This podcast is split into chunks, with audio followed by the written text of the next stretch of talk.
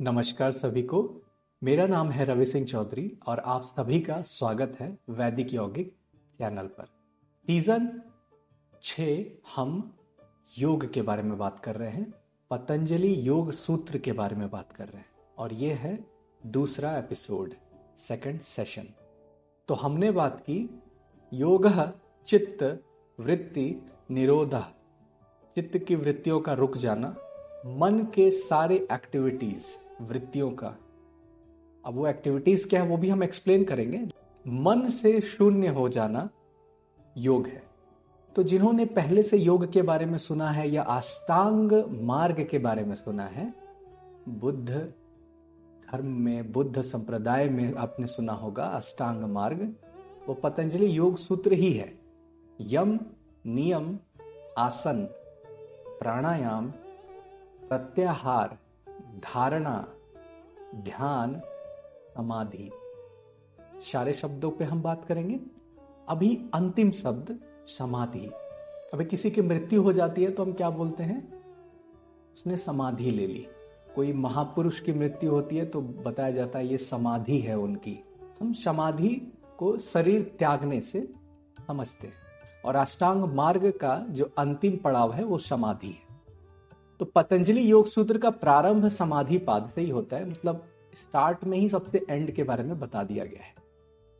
पतंजलि, पातंजलि नहीं है, पतंजलि है, ये शिष्य रहे पाणिनि के, जिन्होंने संस्कृत व्याकरण लिखा, संस्कृत ग्रामर तो उस पर जो कमेंट्री है, उस पर जो भाष्य है, के भी ज्ञाता रहे पतंजलि।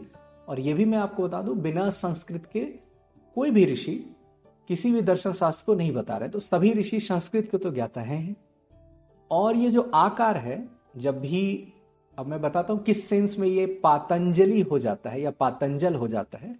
जैसे हम लिख, अगर हम एक्सप्लेन करना चाहें योग तो योग को सिर्फ़ पतंजलि ने नहीं दिया है, उसका भाष्य, उसके प्रणेता, उसके सूत्र और भी कईयों ने दिया है। लेकिन जब पतंजलि उस योग को लिखते हैं तो उनके द्वारा लिखे गए योग को हम बोलते हैं पातंजल योग। पातंजल, आकार आ जाता है, ठीक है? हिमालय में एक बहुत प्राचीन यूनिवर्सिटी है, जहाँ पर दो विषयों की शिक्षा दीक्षा दी जाती है। एक विषय होता है प्रकृति विज्ञान और दूसरा होता है योग विज्ञान, योग। प्रकृति विज्ञान में सूर्य विज्ञान, चंद्र विज्ञान, ग्रह नक्षत्र, प्रकृति के बारे में जो भी प्रकृति में घटित हो रहा है, उन सभी का जो नॉलेज सिस्टम है, वो प्रकृति विज्ञान में समझाया जाता है और जो योग विज्ञान है, उसमें योग के ऊपर समझाया जाता है। और योग स्वयं के लिए है है ना? हमारे लिए है योग। एक व्यक्ति के लिए, एक मनुष्य के लिए है। ये इनवर्ड है। अंतकरण का साइंस है। मन, बुद्धि, चित्त, अहंकार, इसका जो भी नॉलेज सिस्टम है, योग में बताया जाता है।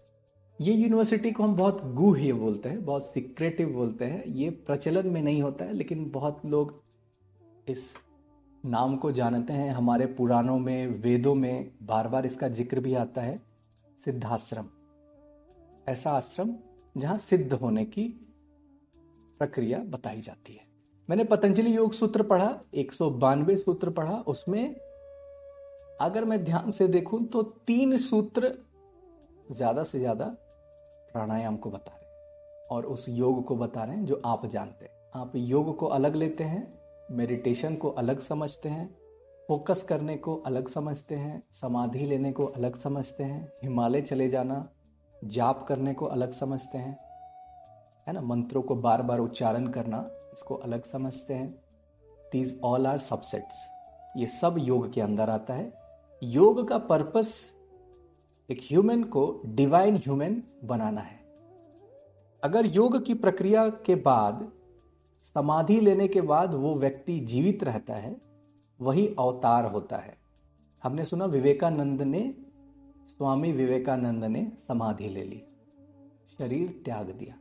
तो जो योग की प्रक्रिया से होके जाते हैं, समाधि भी ले लेते हैं, लेकिन शरीर नहीं त्यागते हैं, वही अवतार होते हैं।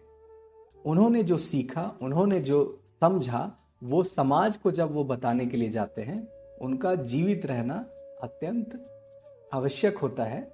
वही व्यक्ति अवतार कहलाता ठीक है? तो समाधि में सही है। एक सामान्य व्यक्ति शरीर ही त्याग देगा। महान संत भी जब समाधि लेते हैं तो शरीर त्याग देते हैं। लेकिन आप एक्सप्लोर खुद से कर सकते हैं कि कोई योगी, भारत में ऐसे कई योगी रहे हैं जो 200 साल कॉमन रहा है उनका लाइफ बहुत सारे आपको मिल जाएँगे जो डेढ़ सौ साल तो बहुत कॉमन है. 300 साल 400 साल तक भी मिल जाएँगे, उससे कहीं ज़्यादा मिल जाता है. ये संभव कैसे है? भूख नहीं लगना तपस्या करना, लंबा साधना करना संभव कैसे है कि भूख नहीं लग रही है? और यह भी कैसे संभव है कि कोई व्यक्ति इस इस मार्केट इकोनॉमी को, इस संसार को छोड़ भी कैसे सकता है? इतनी अट्रैक्टिव वस्तुएँ हैं इतने सुख सुविधा के साधन है, इसको कोई त्याग कैसे सकता? ये भी तो समझ के परे है। चित्त की पाँच भूमि होती है। अब ये जो चित्त है, इसको आप अभी मन समझ लें, आपको समझने में आसानी होगी। तो हमारा जो मन है, वो पाँच प्रकार का होता है। या पाँच प्रकार के स्टेजेस हो सकते हैं। क्षिप्त, मूढ़, विक्षिप्त, एकाग्र, निरुद्ध। जो पहला तीन कैटेगरी है क्षिप्त मूढ़, विक्षिप्त, ऐसे तीन व्यक्ति का योग में प्रवेश नहीं हो पाता है एंट्री नहीं हो पाता है मतलब वो योगी नहीं बन पाएँगे। जो पहली तीन कैटेगरी है क्षिप्त मूढ़, विक्षिप्त, ये योगी नहीं बन सकते हैं।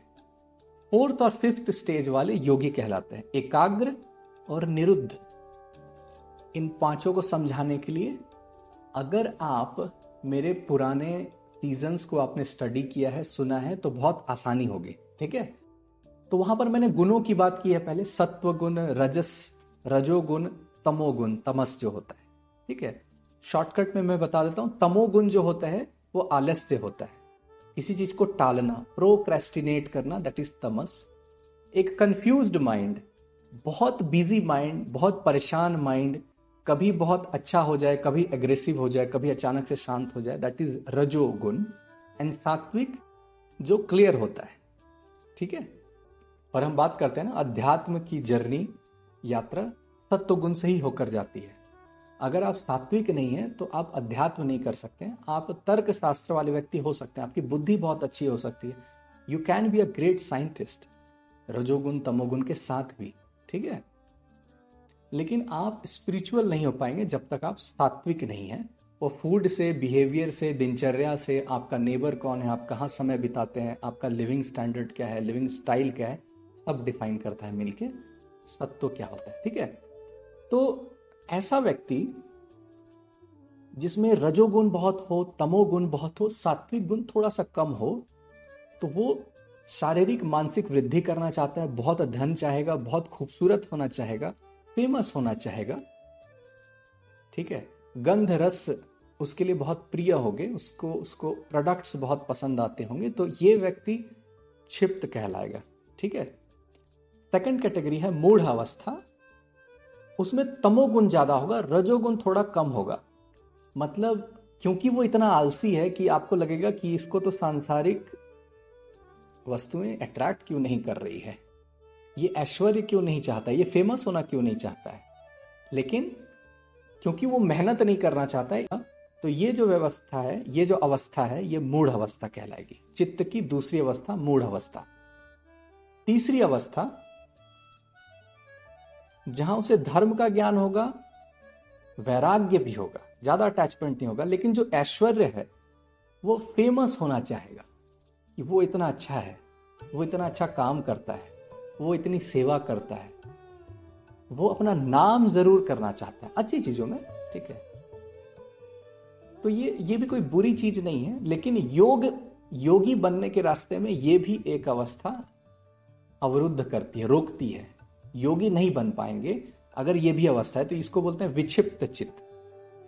तो आप देखिए, जो मूड है, उसको क्षिप्त से ऊपर रखा गया है। जो बेवकूफ़ है, उसको, जो तामसिक है, उसको रजोगुण वाले से भी ऊपर रखा गया है, योगी बनने के प्रोसेस में। क्यों? क्योंकि रजोगुण जिसमें ज़्यादा है, वो लर्नेड बहुत होता है तो वो नई चीज़ें एक्सेप्ट नहीं कर पाता। जो अनलर्नेड होता है, जो कम सीखा हुआ होता है, जो खाली होता है जिसका दिमाग, वो सीखने की अवस्था में होता है। तो चौथी अवस्था हो गई एकाग्र। मतलब ध्यान करना किसी एक चीज़ पर भी, किसी एक चीज़ पर वो एकाग्रता है। इसीलिए आपको जो जो बहुत अच्छे लेवल के साइंटिस्ट होंगे या रिसर्चर होंगे, वो डूबे रहते हैं, किसी काम में डूबे रहते हैं।